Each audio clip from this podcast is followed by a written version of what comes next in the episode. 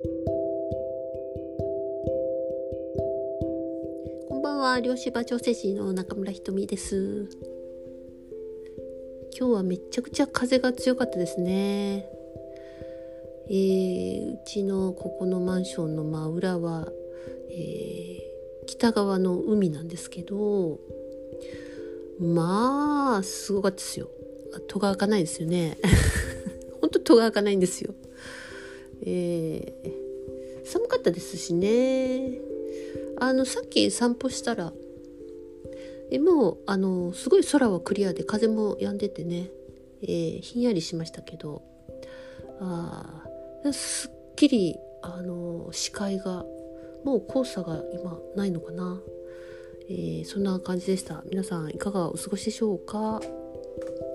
えー、今日のお題は、えー、一筋自分を信じてきた部分。というお話をしようと思います。えー、前回のね天才にを許そうみたいな、えー、自分は天才なんだっていうことを、まあ、受け入れるっていう話をしましたけど。あの結構ね反響が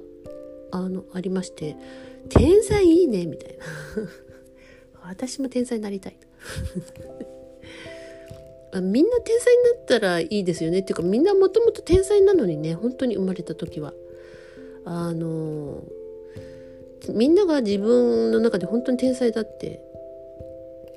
本当にそれを信じられたら人が羨ましいとか嫉妬とかなくなりますよね。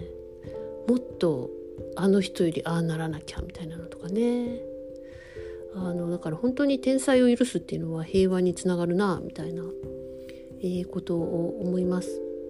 まあ、今日もあの関連してるようなお話なんですけれども、えー、一筋自分を信じてきた部分っていうのは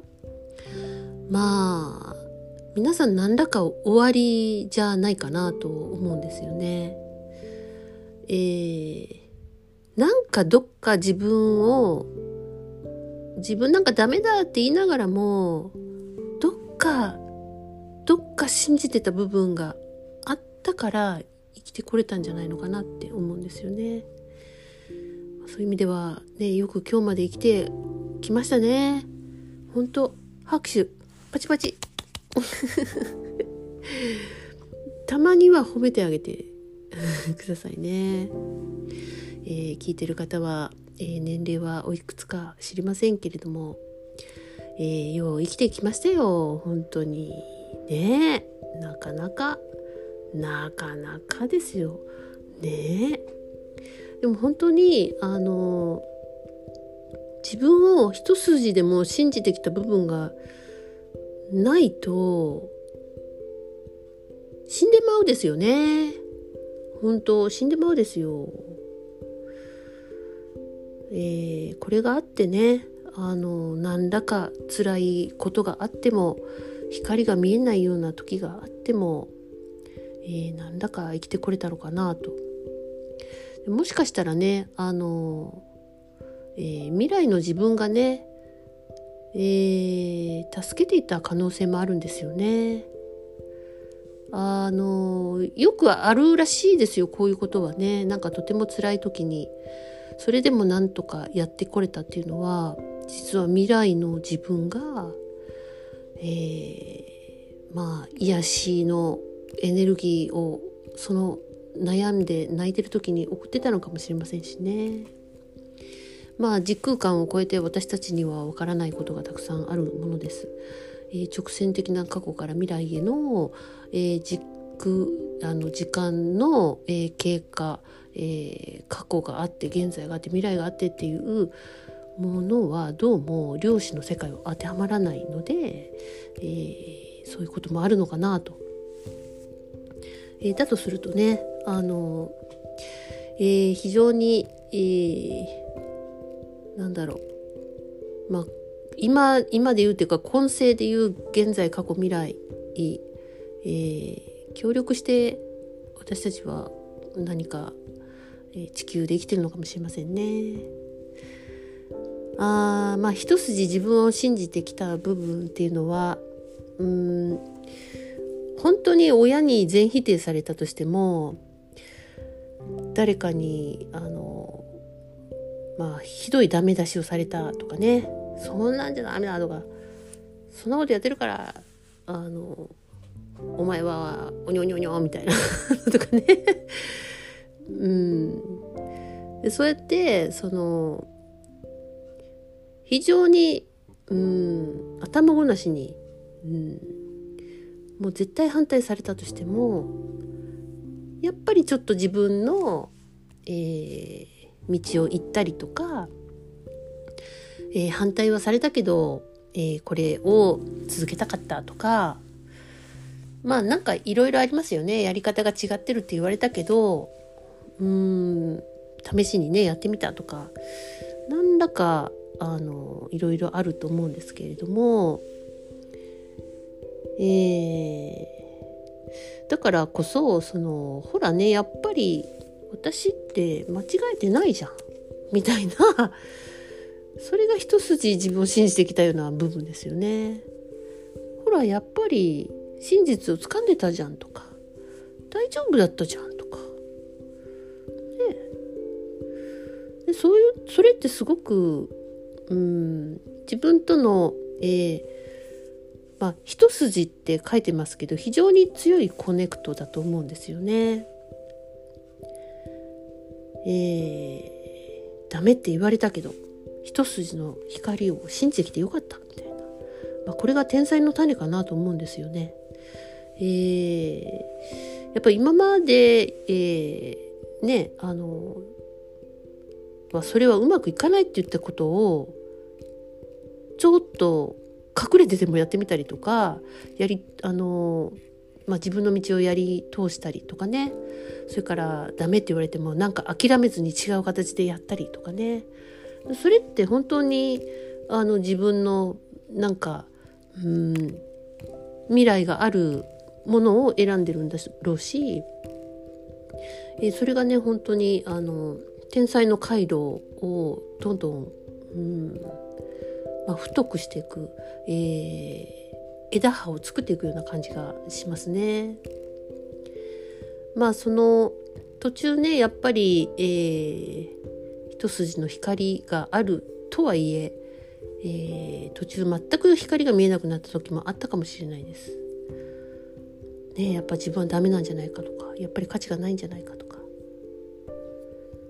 で途中引きこもったりとかね人と関わらない時期があったりえー、自分のことを話さないで、えー、なんかもう全然自分の表現をねあのやめちゃう人もいますよね。ま、これ以上人に踏み荒ら踏み荒らされないようにとかねあどうしてもどうせ話しても分かってくれないしとかあ話したところで反対されるしとかね、えー、そういうことってすごくあのあったんじゃないかなと思います。私もよく事後報告でしたよ親に。だってね話したらもうすげえダメ出されるんですよね そしたらもう言わないで後からこうなったからってええー、みたいなねその方がまだいいやと思ってだんだんそうなっていきますよね。うんまあでもね本当あのそういう時をも、えー、超えてえー、またねどんどん力強くなっていくんですよね。あの、皆さん死んでないっていうことは、えー、まあ、自分との信頼度があの薄いかねあの濃ゆいかは人それぞれだと思うんですけれどもやっぱその部分はとても大切にしてきた部分なんじゃないかなと。えー、今からさらにねそこにあフォーカスしてえー、そこに栄養を上げていくようなあそんな日々にしてほしいですね。えー、まあ、全然逆であの例えば、えー、一筋自分を信じてきた部分があったのに、えー、ここを葬ってしまった人も中にはいるかもしれません。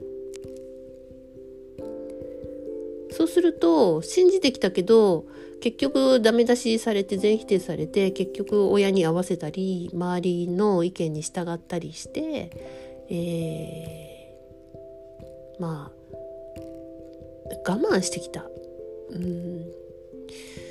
さっきねあの一筋信じてきた人が我慢してないとは言ってないんですよ。はい、だけどその、まあ、完全に、えー、周りに合わせて、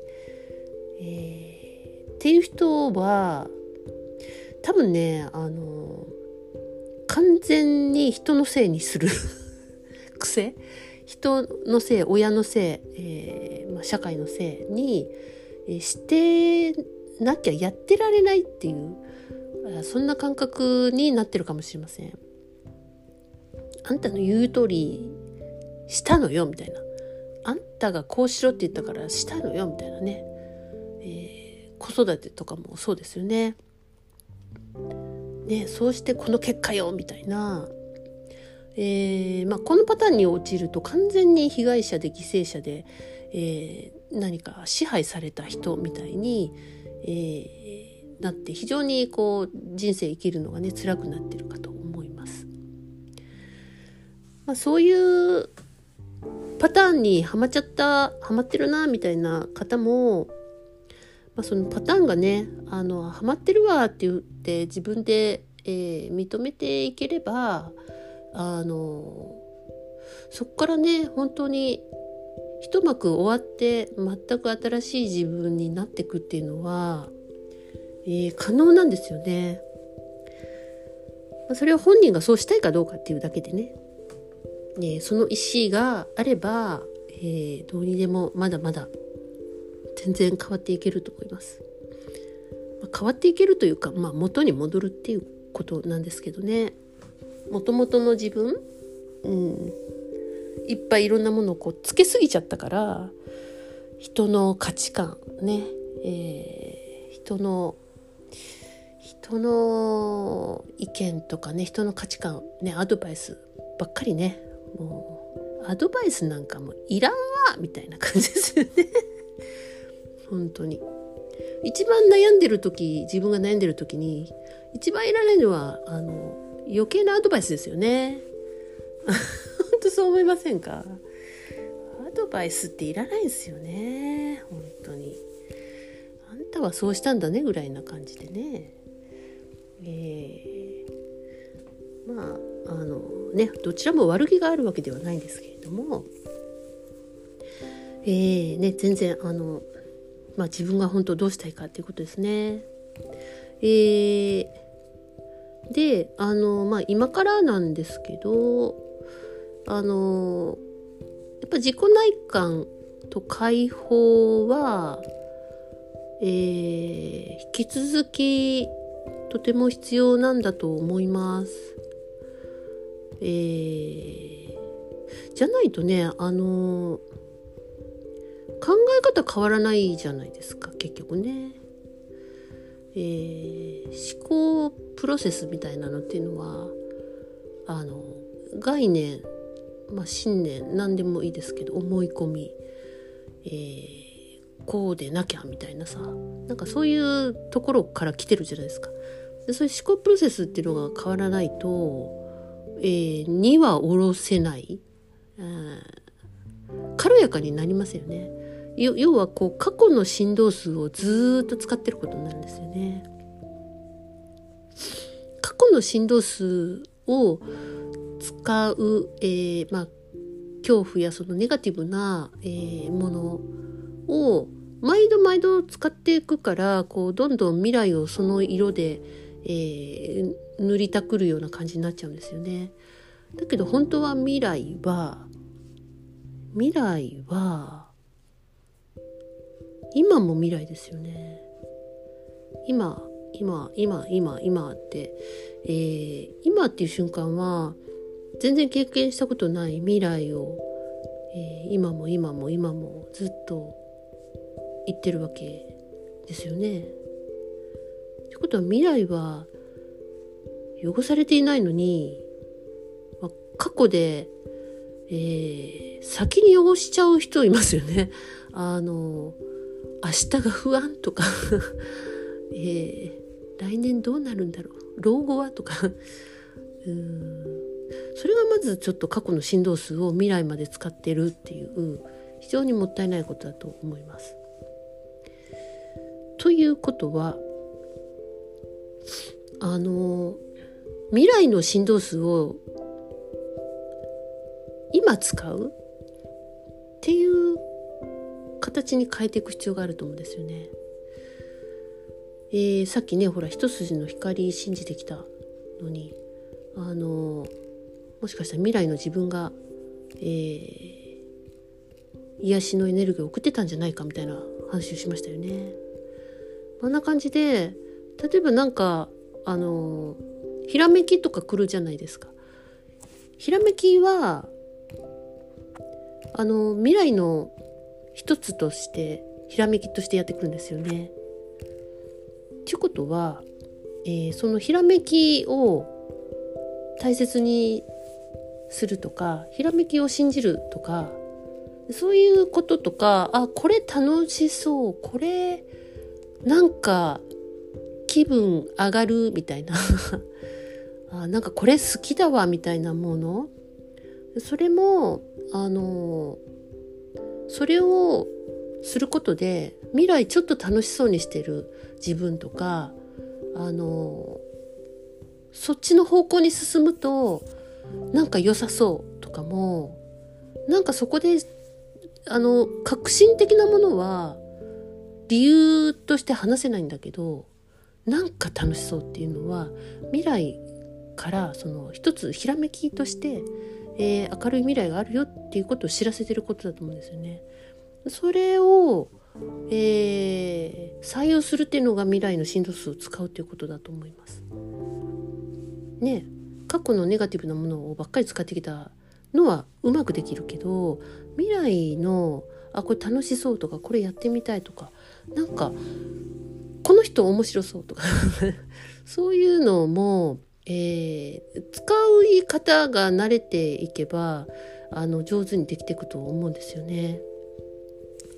えー、そういう意味ではねあのせっかく今からその一筋の、えー、自分の中の光を信じてきた部分その部分をまた今から生かしていくにも、えー、未来、ね、未来の振動数をどうぞ使ってみてください。脳の中にですね未来の振動数を処理できるところが実はあるらしいんですよ。すごく不思議じゃないですか、えー、脳はそれぐらいあの私たちが全然こう解明されてない部分、えー、もっともっと壮大な部分があるんですよね。えー、未来をひたすら愛して愛して愛するのだっていう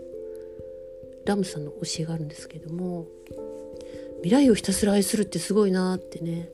えー、聞いた時に思いました。えー、これは神秘であるということです神秘ですね本当にねえー、なんか現実にあの追われてると神秘とかあの未来の振動数とかって「へっ!」って思うかもしれませんけれどもいやそういう時こそねあのいやひょっとしたらあるのかもしれないというふうにちょっとね意識を傾けてあげてみてください。ということで今日も終了です。おやすみなさい。ごきげんよう。